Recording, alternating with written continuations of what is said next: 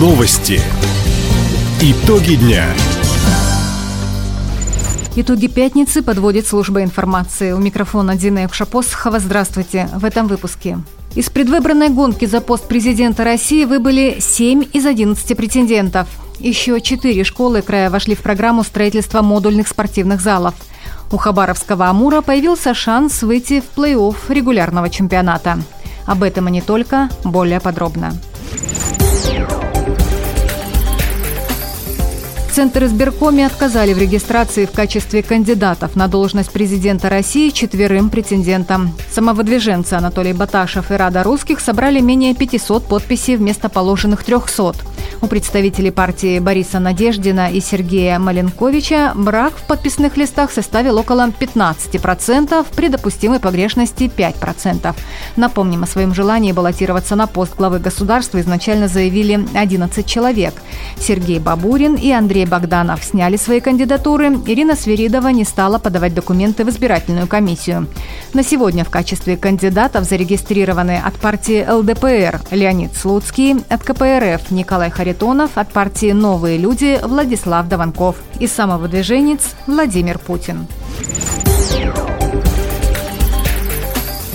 Генподрядчик РЖД по развитию железнодорожной инфраструктуры Восточного полигона компания «Бамстрой Механизация» получил прописку в Хабаровском крае. Об этом в своем телеграм-канале сообщил губернатор Михаил Дегтярев. Это означает, что налоги предприятия пойдут в краевой бюджет, уточнил глава региона. Только в прошлом году объем подрядных работ компании по модернизации БАМа превысил 120 миллиардов рублей. В этом году Бамстроймеханизации предстоит проложить более 380 километров вторых путей, в том числе на линии Комсомольск-Сортировочный Ванина. Кроме того, на станции Комсомольск-Сортировочный построят транзитный парк Д. Здесь прибывающие с запада поезда будут готовить к сложной дороге на Ванина через Сихотэ-Алинский хребет. Власти региона могут расторгнуть госконтракт с подрядчиком на строительстве Центральной районной больницы в Николаевске и внести его в реестр недобросовестных исполнителей. Такую возможность допустил зампред по строительству Кирим Сунгуров. Об этом он сообщил в своем телеграм-канале. Накануне чиновник проинспектировал возведение объекта. Сейчас на площадке трудятся около 20 рабочих при нормативе не менее 100 человек. С учетом отставания от графика требуется 200-300 строителей. Правительство ставит задачу перед подрядной организацией привлечь дополнительные силы. Если этого не произойдет, власти будут вынуждены ставить вопрос о расторжении госконтракта, отметил Кирим Сунгуров. Thank you. В регионе в этом году завершат возведение четырех модульных спортзалов для учебных заведений. Строительство идет в школе номер 42 Комсомольска, в Хабаровском поселке Березовка, у 47-й школы в Краевом центре и в школе номер 2 поселка Ванина. Работы финансируют за счет средств президентской субсидии. Накануне зампред по социальным вопросам Евгений Никонов встретился с куратором проекта, трехкратным чемпионом мира по киокусинкай карате Хаидом Монтаевым. Стороны обсудили выполнение работ на строительных площадках, согласовали инвентарь для спортзалов. Кроме того, запланировали построить еще четыре школьных спортзала в Хабаровске. В Краевом центре восстановят участок развязки, который соединяет улицу Ленинградскую и Восточное шоссе. В мэрию Хабаровска жалобы на ухабы и деформационные стыки поступали регулярно. В управлении дорог учли пожелания горожан. По информации ведомства, ремонт участка по предварительным подсчетам обойдется в 150 миллионов рублей.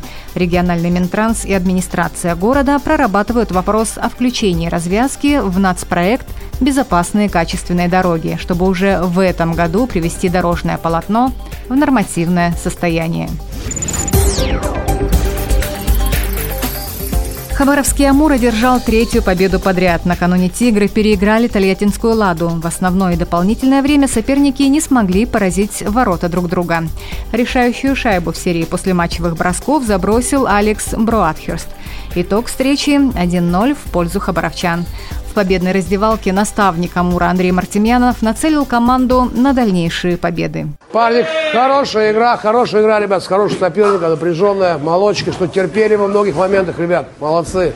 Э, нам надо поправочку, ребят, сделать. По второму периоду у нас вторая игра подряд, мы немножко темп сбавляем в плане, в плане концентрации. А так, молочки, что бились за победу, ребят, эти очки нам очень важны и нужны. Всех с победой, молодцы, ребят. Сейчас Амур поднялся на восьмую строчку в конференции Востока. Это шанс на выход в плей-офф. Впереди у «Тигров» домашняя серия. С 13 по 18 февраля Амур дважды встретится с Борисом и Трактором.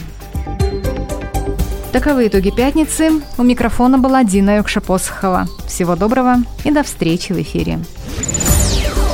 Радио «Восток России».